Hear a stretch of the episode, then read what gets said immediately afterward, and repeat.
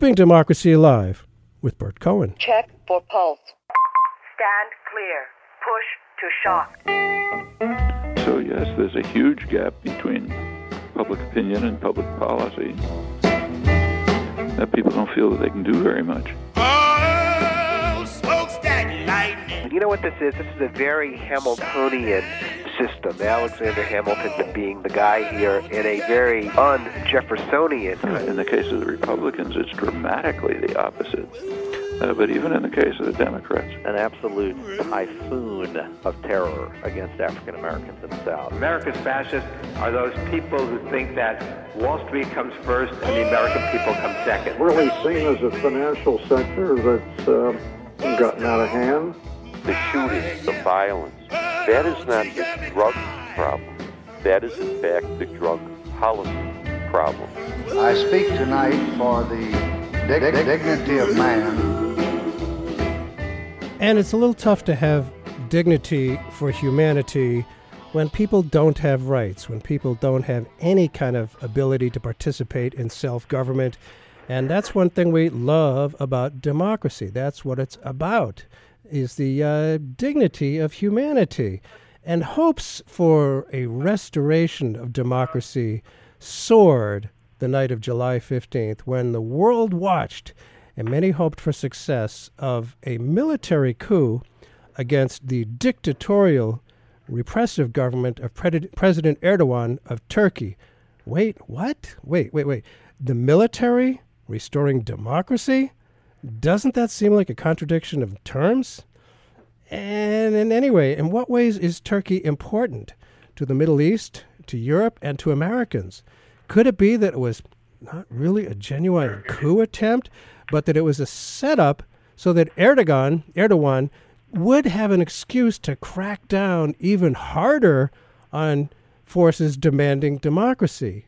And how does all this affect the war against ISIS, the U.S., and Europe? How does it affect us?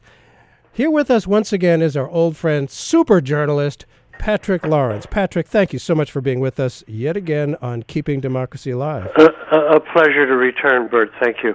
Patrick Lawrence is Salon's foreign affairs columnist. He's a longtime correspondent abroad, chiefly for the International Herald Tribune and The New Yorker.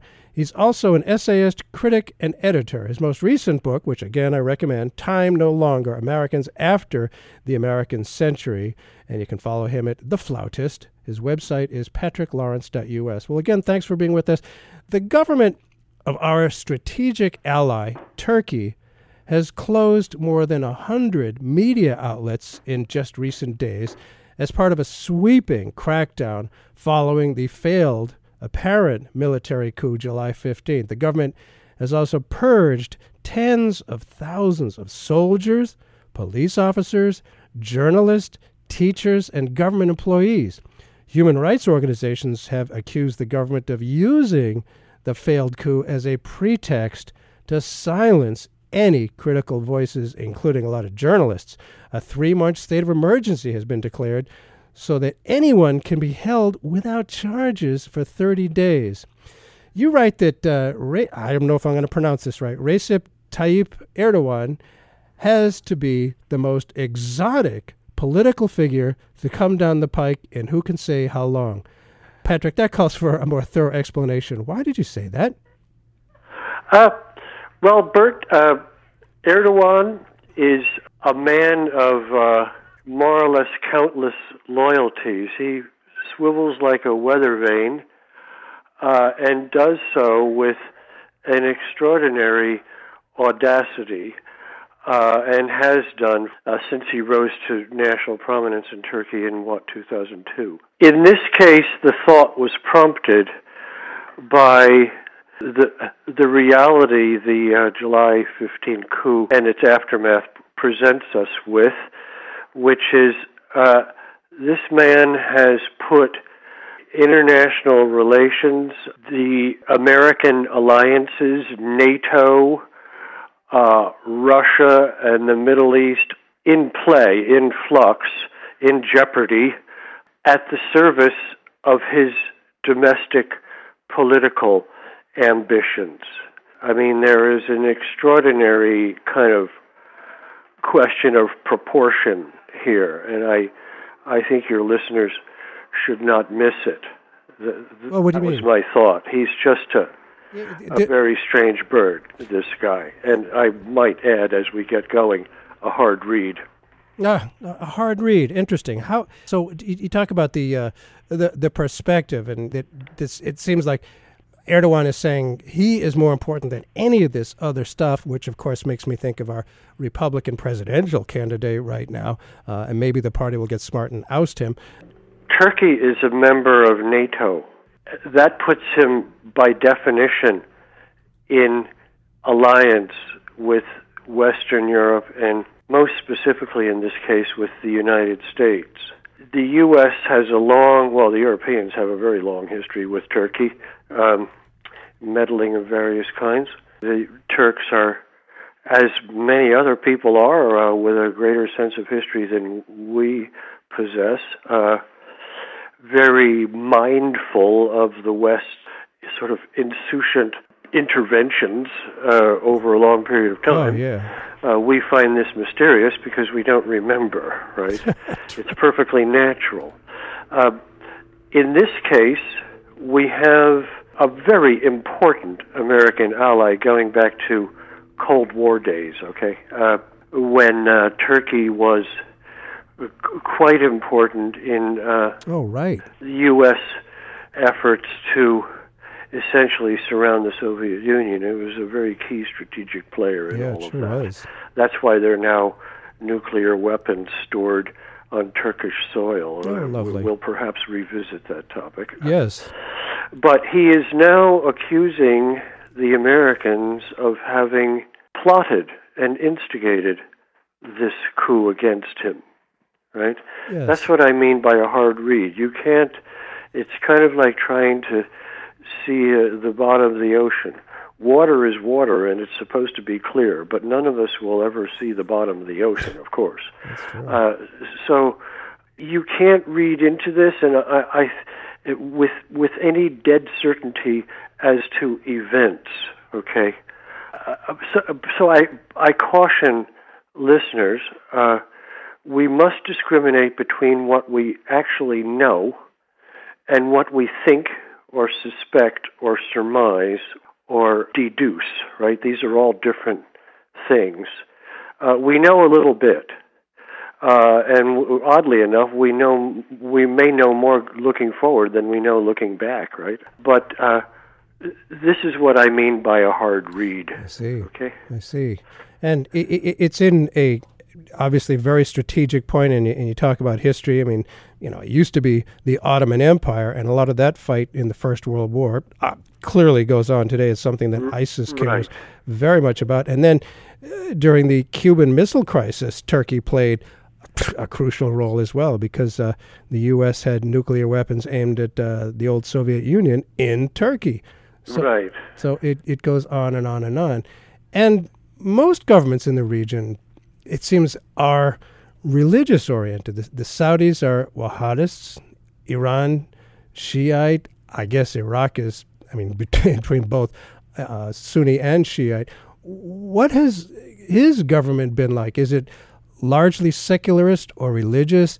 Has it, too, been an Islamist state? And what about the people of that country? Are they Islamists mostly? Or Erdogan inherited a very... almost celebrated secularist tradition going back to Atatürk. It was the one nation in the Middle East that was explicitly dedicated to a secularist political culture in a persuasive way. I mean, others are too. The Syrians are. The Baathists were dedicated, were professed to secular ideology. But Turkey was there first, and it was rather promising in this way. That was Erdogan's inheritance. I've always thought that, at the outset, I thought this is a very curious figure, because I'm very pleased this came up. One of the biggest questions, and maybe the biggest question, that we should ask as we look at the Middle East is how the Muslim world, that includes the Arab world and also the Iranians, is going to resolve the question of democracy in an Islamic context. Islam does not, by tradition, draw any severe lines between the political life of a society and the religious life of a society. This should not be so odd an idea to Westerners, given that the Christian world didn't either until quite recently, actually. And there are those among us, Bert, who don't draw that line now. The right wing, yes, indeed. Fundamentalists, justifiably enough. Yeah. Anyway, so Erdogan was kind of a curious figure. He was going to attempt a resolution of this problem, right? Yeah. And who wouldn't want to watch how that works out? Sure. But that's not how it has worked out. Erdogan is essentially a couple of things. He is a Sunni nationalist, so he is not acting so much as an Islamic political figure of Islamic persuasion, so much as a Sunni Islamic political figure. That's different.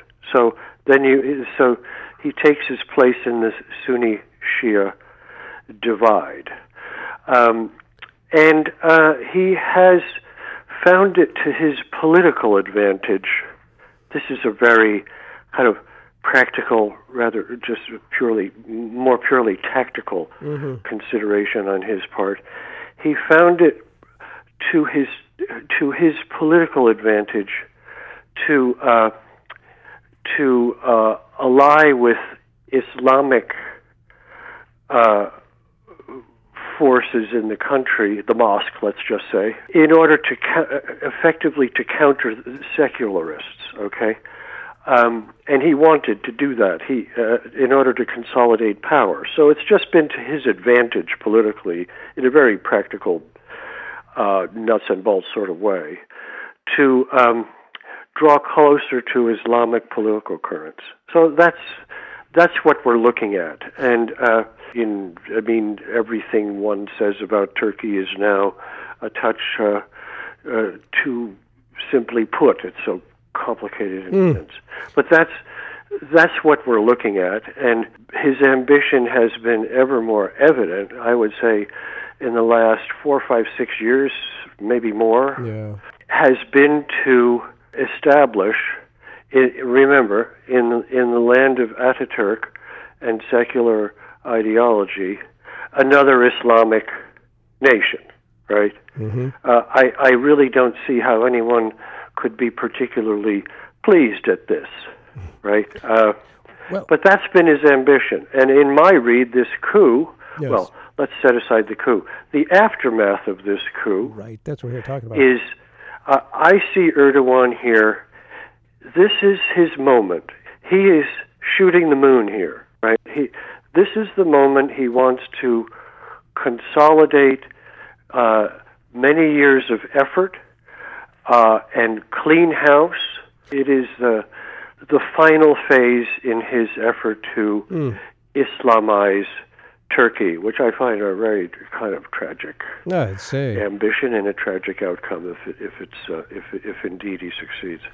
And Bert Cohen here, our guest today on Keeping Democracy Alive, talking about democracy crushed, maybe for a long time in Turkey. Our guest today, Patrick Lawrence. We're talking about the aftermath of what looks like a coup. Anyway, and how long has Erdogan been in power? I think he was elected 2002, prime minister and then president. Yeah, so pretty long time. Yeah, and he wants to presidentialize the system. That's another thing. That's another component of his strategy. Turkey's got a parliamentary system, okay? Uh-huh. He wants to turn it into a presidential system in order to centralize power. Uh-huh. Okay. Uh-huh. Yeah, I must say, I there's a lot to admire about the parliamentary system where you have a separate there is. Oh, my goodness. Separate head of state and head of government. Here where we mix celebrity with head of government, look what we get. Right. I have a German friend in Washington who he edits a website called The Globalist.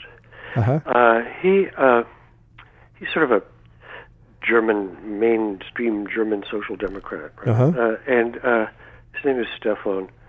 Stefan argues, I think fairly persuasively, that America is one of the reasons our political culture is stuck is because the presidential system no longer works. If we had a parliamentary system, we would be able to proceed from our reigning dysfunction. Well, we're talking about the government of Turkey here, and what is the aftermath? There are thousands of people under arrest right now.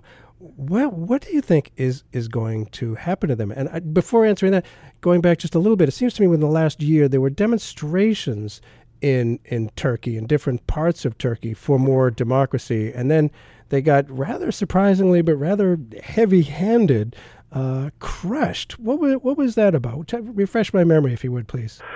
I think the parliamentary majority was at stake. There were elections, when were they? Last year, I guess. And Erdogan wanted to make sure that his party, the Justice and Development Party, I think the acronym in Turkish is AKP, was able to consolidate a majority. They did, okay? But that was preface, okay? And indeed, if we take the notion of preface further, what occurred last month appears to have been many, many months in the making. All right, there were numerous commentators remarked after the coup that something of the order of 60,000. My figure was approaching 75,000 people were either detained, arrested. I'm not quite sure the difference. Fired, shorn of their licenses to practice in fields such as teaching. In a matter of days, literally in a matter of days. How did this happen? They eventually, the Turkish Erdogan's people eventually acknowledged that they had been compiling lists for some long while, and so that was explained. But I think you can take the turmoil last year as a kind of prelude. What we're watching now was a long time in the making. Whether there's a straight line to be drawn is, again, among the unknowns. But don't forget, Erdogan disrupted talks with the Kurdish minority. Which is a large minority. And turned foursquare on them. Not only those active in an armed struggle, but also against Kurdish parliamentarians. That was part of what happened last year. And so, what I'm suggesting your listeners consider is a certain discernible momentum, right? There was a lot leading up to this, and your question is a good one because it lets us conclude this did not fall out of the sky from nowhere.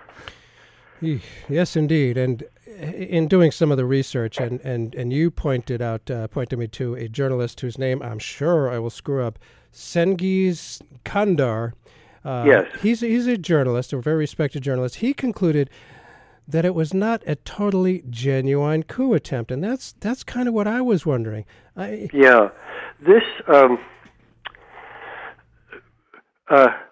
Bert, the ball rolls very quickly, okay? It didn't look like one to him or to me or to numerous others.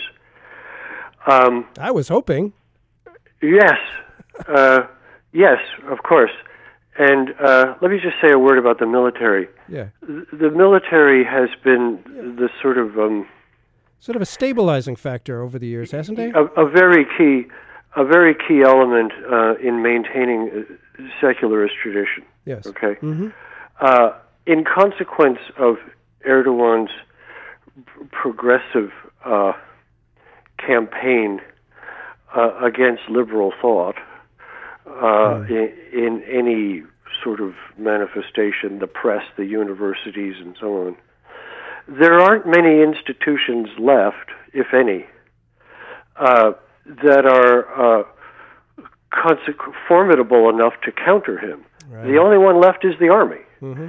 And so we here in the West, as you just remarked, are stuck with the thought that an armed intervention against an elected civilian government may not be a bad thing, right? It's among the many paradoxes, really? All right? Mm-hmm. But let me go on, sure, please, if I may, yes, because whether it was a genuine coup or not, it just remains, a very, very, it's unresolvable at this point. Since that column was published, there has been mounting suspicion and among Turkish people, assertions that this is another CIA operation, right? Huh. There is a history of CIA activity in Turkey. There was a very famous and disruptive coup in 1980. There is quite a lot of evidence, and I can't say, note the phrase, there is quite a lot of evidence that the CIA was behind that, quite a lot. Mm. The Fethullah Gulen, the yes, man Erdogan and his government is now obsessed with getting back from the United States, appears to have had some relationship with the CIA. And okay, do tell us about Fethullah Gulen. As you say, Erdogan is clearly obsessed by it, and he's claiming that it was Gulen was behind the coup. Yeah. Okay. Gosh, I hope your listeners don't get lost in all this. It's just an absolute bowl of spaghetti. But anyway, Gulen had been an ally of Erdogan's in that they both shared in earlier days thoughts as to a moderate Islamic form of democracy. Okay, they broke. And he went into self-exile in Pennsylvania, a rather pleasant estate in the Poconos. Okay. Now, he got his green card with the assistance of a CIA officer and a former ambassador to Turkey, okay? And your listeners need to know quite a number of American ambassadors are also agency people. That's just a reality. Mm. However, we mustn't take one and one and get three or four. He may have very close ties to the CIA. Those may have been more in the way of personal relationships. I don't think it would be responsible for us to go any further. However, the Times has been vigorously countering assertions that Turkey is, assertions that the U.S., specifically the CIA, once again cultivated this coup, all right? We can't dismiss it. We can't confirm it. Why would the agency want to do this? Where's the motive? Really? Boy, the bouncing ball keeps bouncing. Erdogan,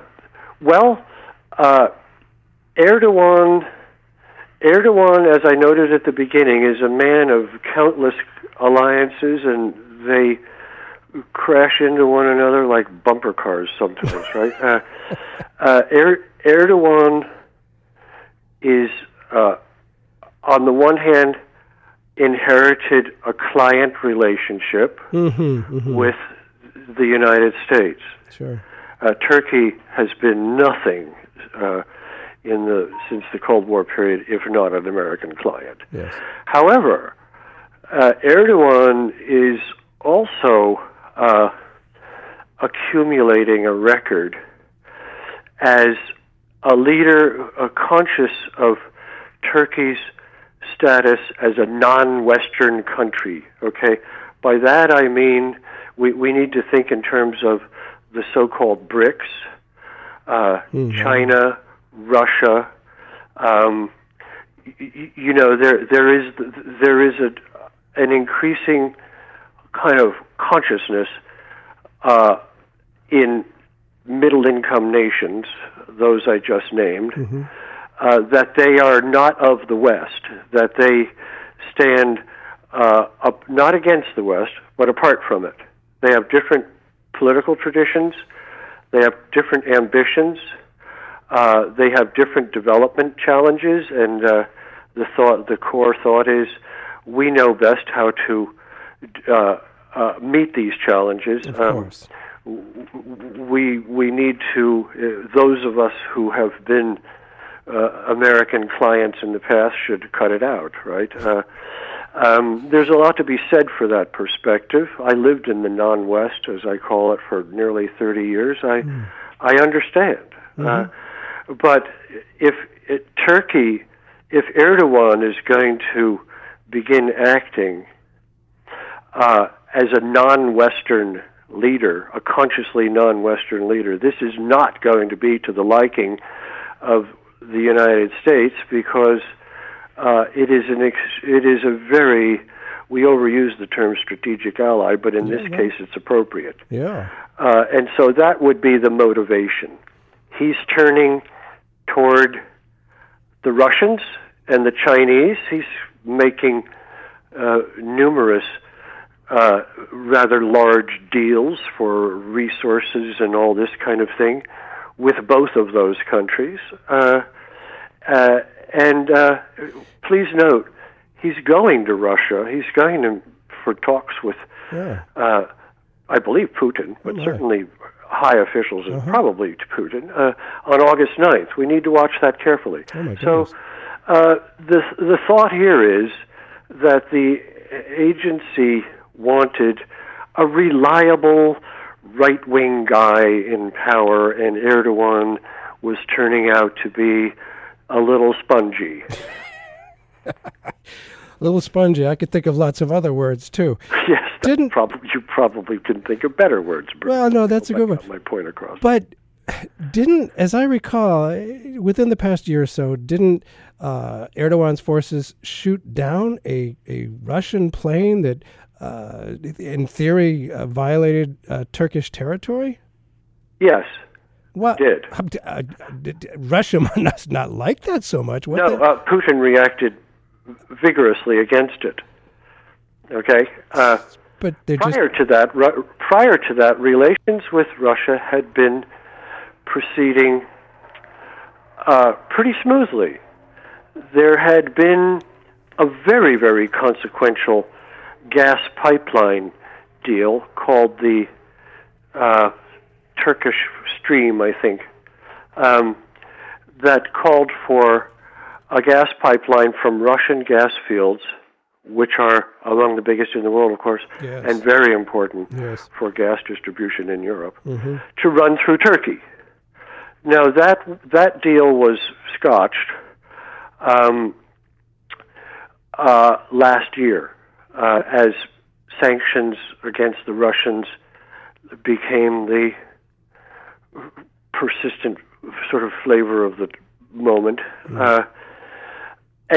And we don't know. So that was prior. Relations were good. Mm-hmm. But a contradiction arose, a big contradiction arose, and I, having covered the ground we already have, I think your listeners will get this easily enough. A big contradiction arose when Russia entered the Syrian conflict last September 30th, uh-huh. when it launched its first bombing sorties. Mm-hmm. Okay. Mm-hmm. Subsequent to that, there's a little chronology here. Subsequent to that, the Russians began bombing Islamic State oil refining facilities and convoys controlled by the Islamic State. These yes. convoys were shipping oil yes. from Syrian refineries in ISIS territory into Turkey. Okay? Mm-hmm. Now, it's pretty well established that not only Erdogan, but his son, who yes. is the Minister for Energy, mm. had a big interest in this trade, mm-hmm. where the question for a long time was, how is the Islamic State selling all this oil? How is it getting onto the market? Well, it was going through Turkey. Yes. And it was reaching... it was reaching Western Europe. The reality is, if you had your car filled in at a Paris service station, you may be driving around on Islamic State fuel. Okay, the Russians, the Americans were leaving this alone, and that's just a bald reality. We weren't touching it mm-hmm. because we were allied with Erdogan, right? Mm-hmm. And we understood his interest. The Russians had no such compunction. Their priority, by a long way, yeah.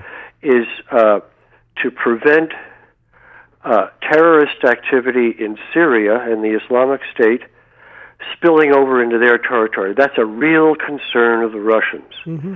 And so when the Russians started bombing oil facilities, and specifically convoys right there in the photographs on the way to the Turkish border, a week later, the Russian jet fell out of the sky. Mm-hmm. That's what happened, okay?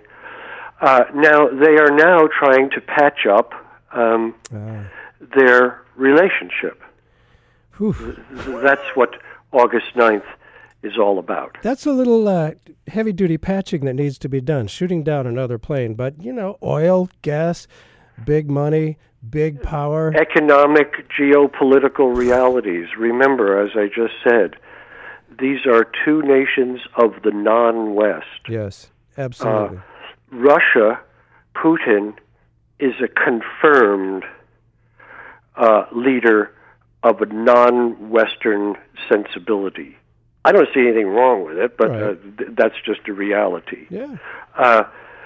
Erdogan is drifting visibly in that direction. That's so. There we go. Interesting. And we have talked before about the, frankly, legitimate concern that Russia is having with the expansion of NATO right close to its borders, when NATO explicitly yeah. promised not to do exactly what they are doing.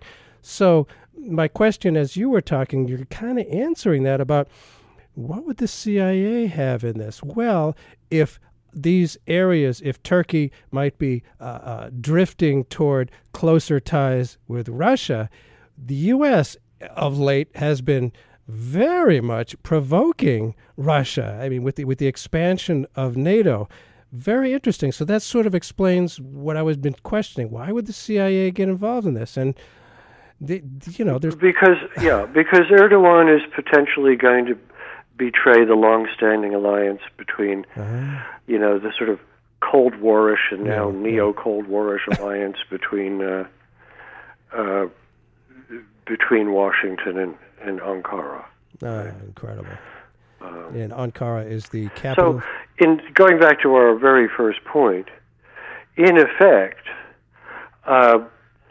Erdogan, in his domestic political ambitions, and that's what is at the core of this, his domestic political ambitions. Of course. Has what?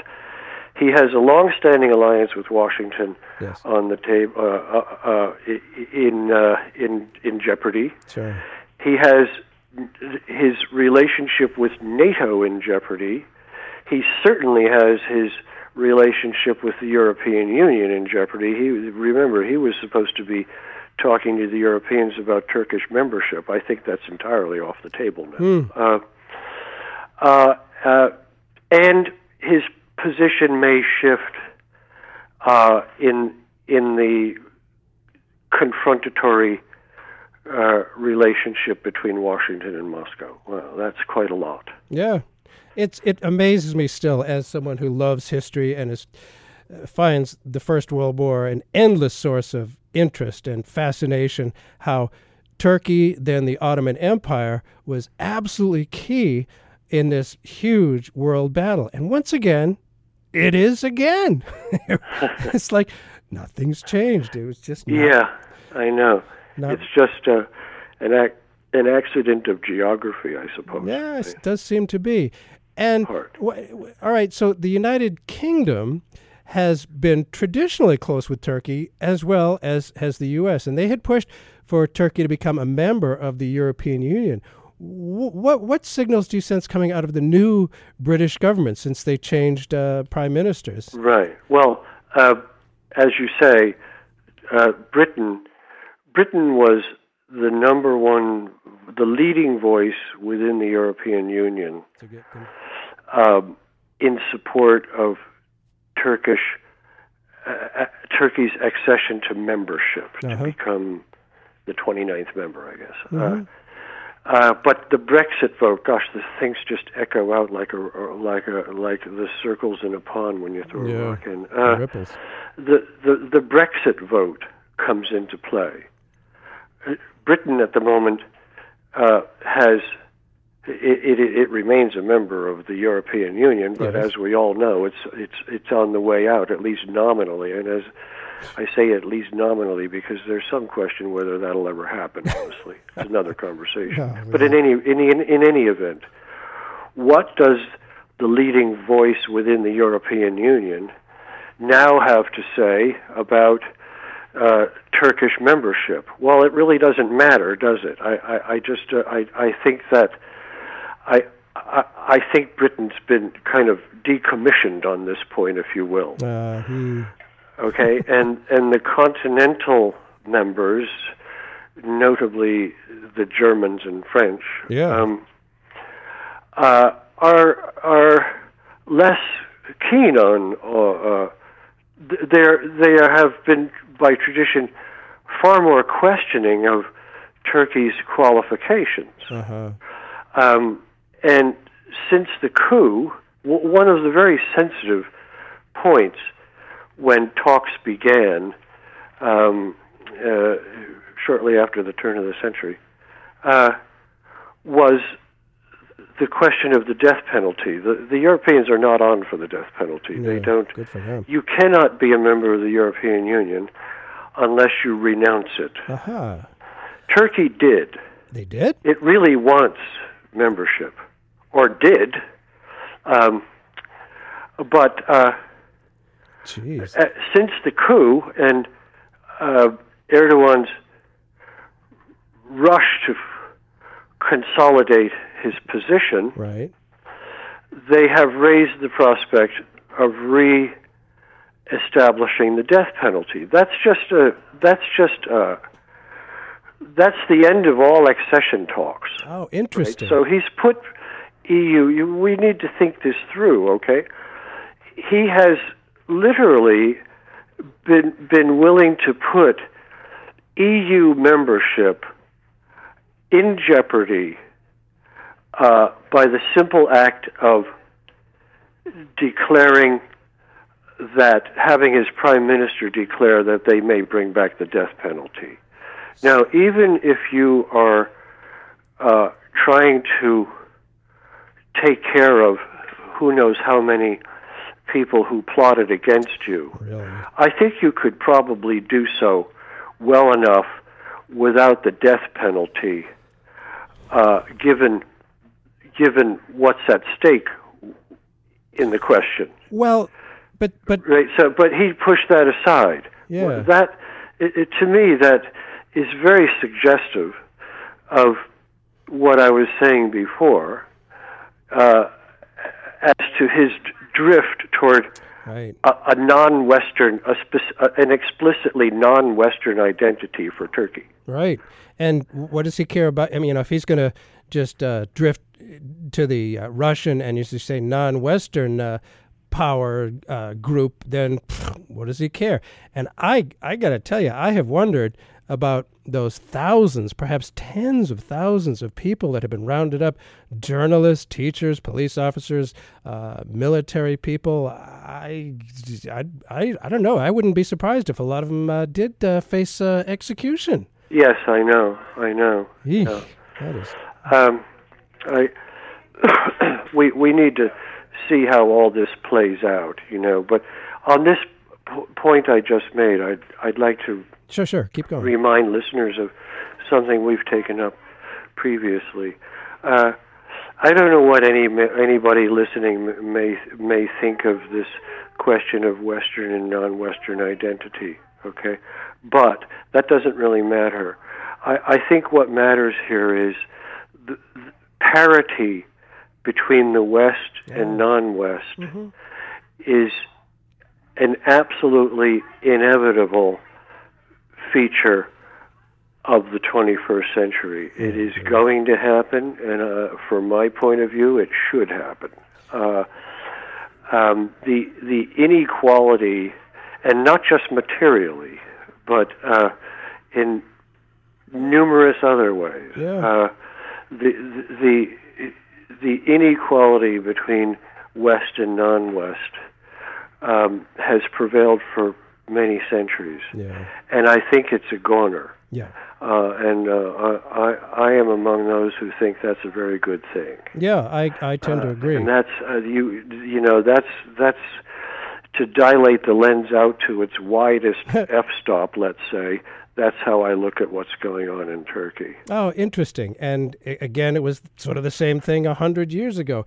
And I want to remind listeners that fascinating book, which talks about what you were just talking about, Patrick, is his book, Time No Longer, Americans After the American Century. Highly recommended, published by Yale Press. And again, our guest is Patrick Lawrence, Salon's foreign affairs columnist. We're talking about the quandary that used to be the Ottoman Empire, is now Turkey. Goes on and on and on. And what about, we talked a bit about the UK and their position, the Obama administration. They have used a base in southern Turkey to attack Syria. And since the coup, Obama was like, yeah, good, we recognize the government of Erdogan. We don't have a problem with that. They're still our buddies. What are Obama's options? And what seem to be his decisions since the coup attempt? Yeah, the Obama administration, as I noted in that column on your desk, inherited a relationship that was flawed since the Cold War days. Okay, it's another one out of the, it's another leaf out of the familiar book. We were allied with a government that was in many ways very objectionable. So he didn't invent this. Obama's error, and I don't know how much latitude he had, Obama's error was he didn't do anything about it. As I noted in the column, he just rode the same tiger. And in August of 2014, I think, we negotiated an agreement with Erdogan to use an air base in southern Turkey called Incirlik, to launch our sorties in Syria and Iraq. That was a big step operationally, because previously they had been flying from the Persian Gulf, and it just took way too long, and it was way too far, and so on and so forth, right? Mm-hmm. Incirlik is right there. Incirlik is the base that was the center of the Cold War alliance. And that agreement, we need to note, was not the 2014 agreement was not negotiated by a diplomat. Nobody from the State Department had anything, appears to have had anything to say about that. That was negotiated by a Marine general. Okay, now I've made this point in columns.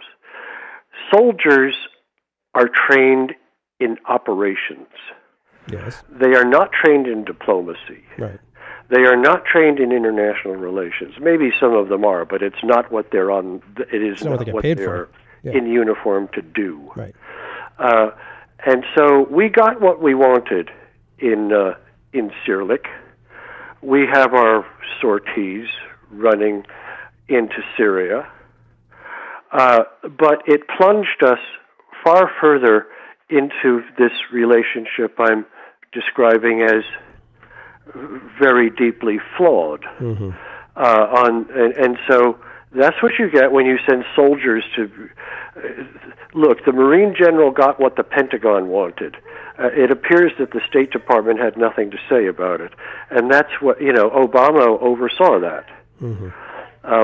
However long the chain of command, he sent the Marine General to talk to Erdogan.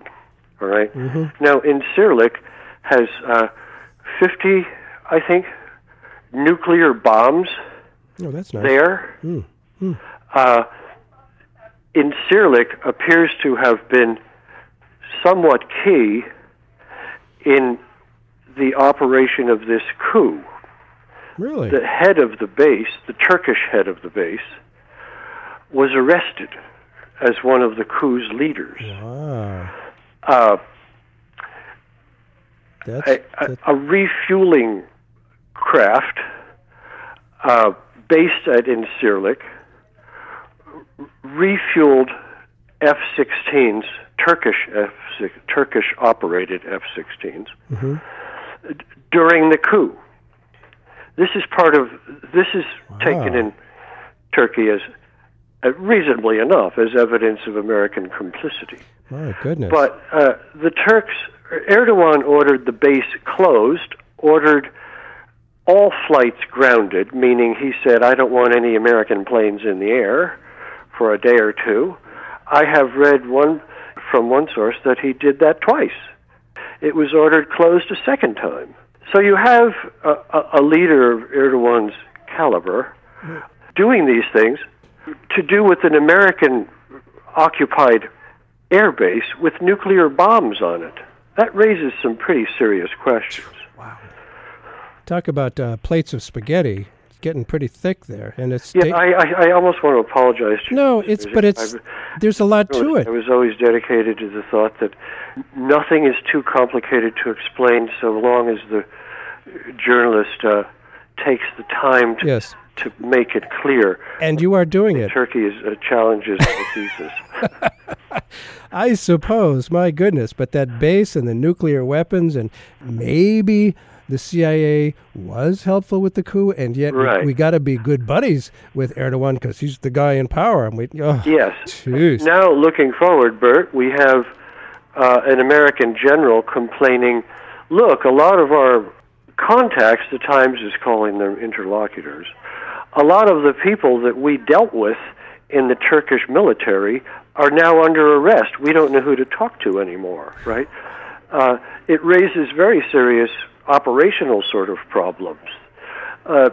More broadly, what's going to happen now? The Army has been destabilized. That's quite plain, right? Yeah, yeah. What's going to happen with the Kurdish situation? Yes, now that Erdogan is full bore toward political consolidation in the name of his Islamization project. What is he going to do about that? And how are we going to react? The Kurds, don't forget, are the single most effective force on the ground against ISIS, against the Islamic State, yes. Unless the Syrian army and the Russians are now doing better. But the Kurds have been very strong in fighting ISIS, yes, indeed. So, yes, that's right. And we want to defeat ISIS, too, so what happens there? I mean, he's crushing the Kurds. The Obama administration is going to leave behind a very considerable set of messes, I am sorry to observe. The Russian relationship is a mess. The Middle East is a mess. Relations with China are a mess, one degree or another of mess in each case, okay?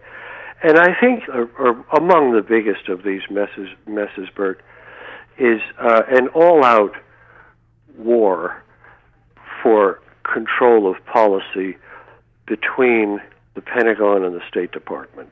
Whoa. Now, he didn't invent this one either. That goes back to, again, Cold War days, right?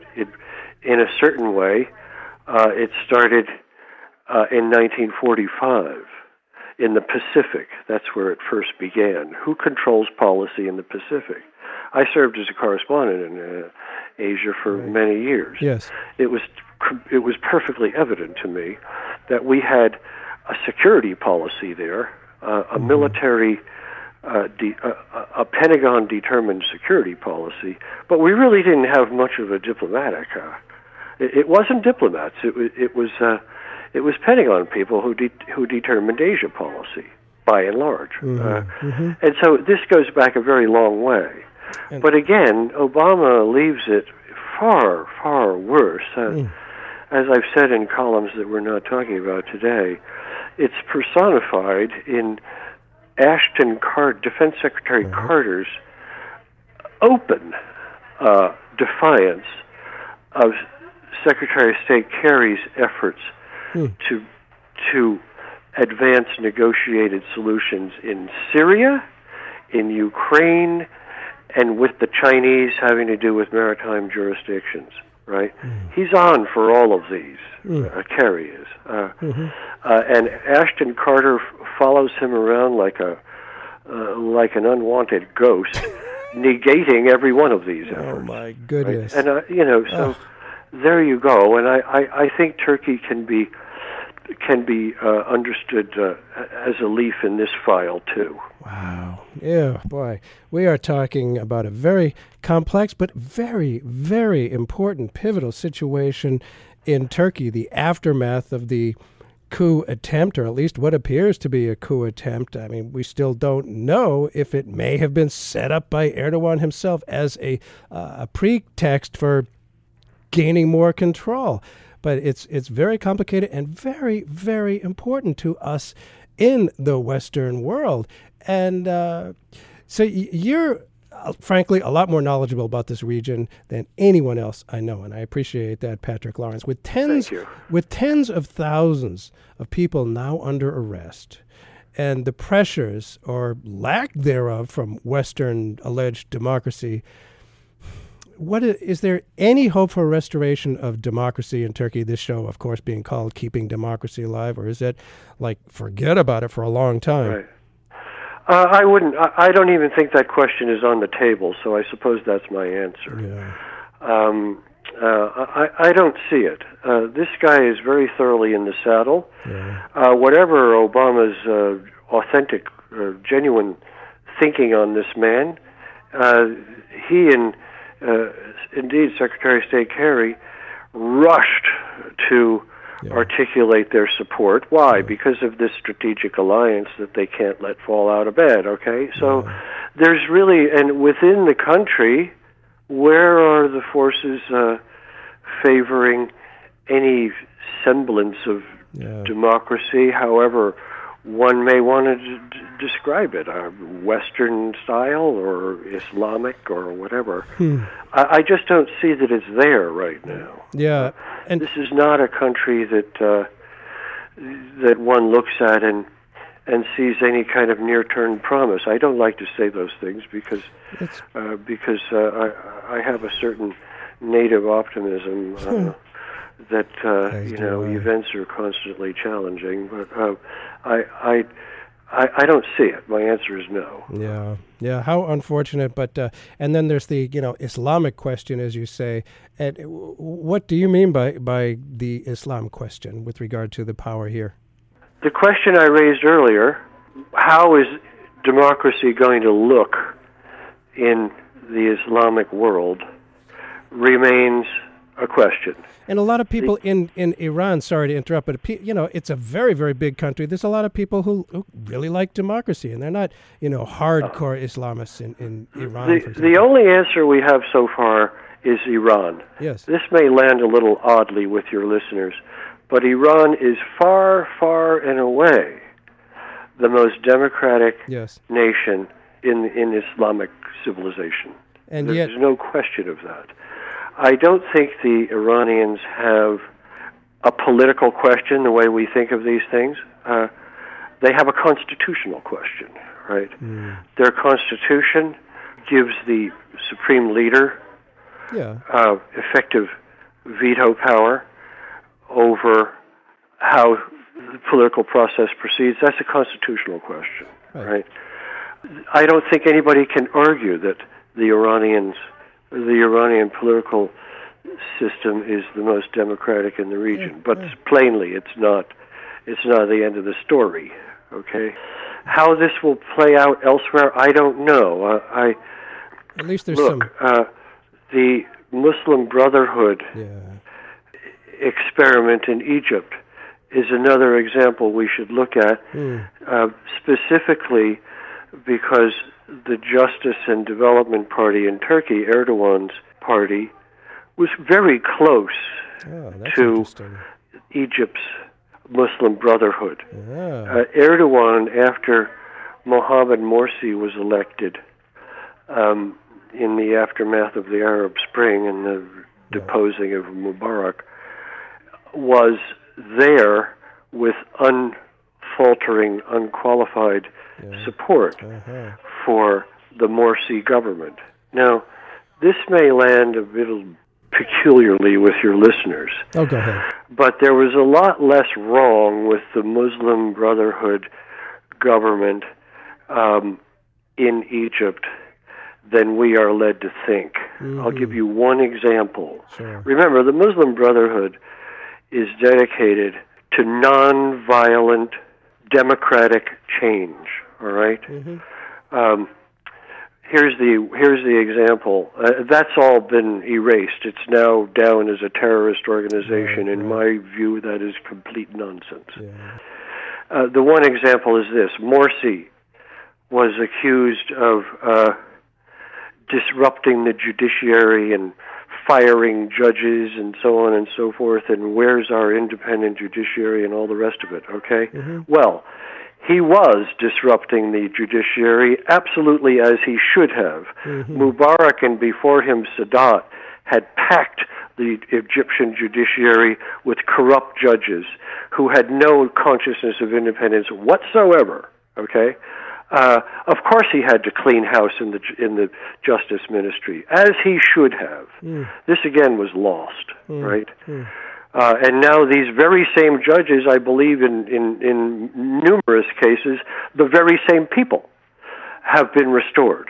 Well, we'll have to talk about that. We need to think about the Muslim Brotherhood in a proper historical context. Yeah, I did wonder about that. It's not the beast that we can read about in our newspapers or hear about from our political people. Yeah, it's funny how that works. Well, we have run actually over time, but thank you once again, Patrick Lawrence. I look forward to the next conversation with you. It's always interesting. Not usually all that optimistic, but very, very insightful. Thank you so much. We'll get to the optimism, Bert. Yes. You're very welcome, and I'm pleased to be with you again. All right. Thanks so much, and thank you for listening.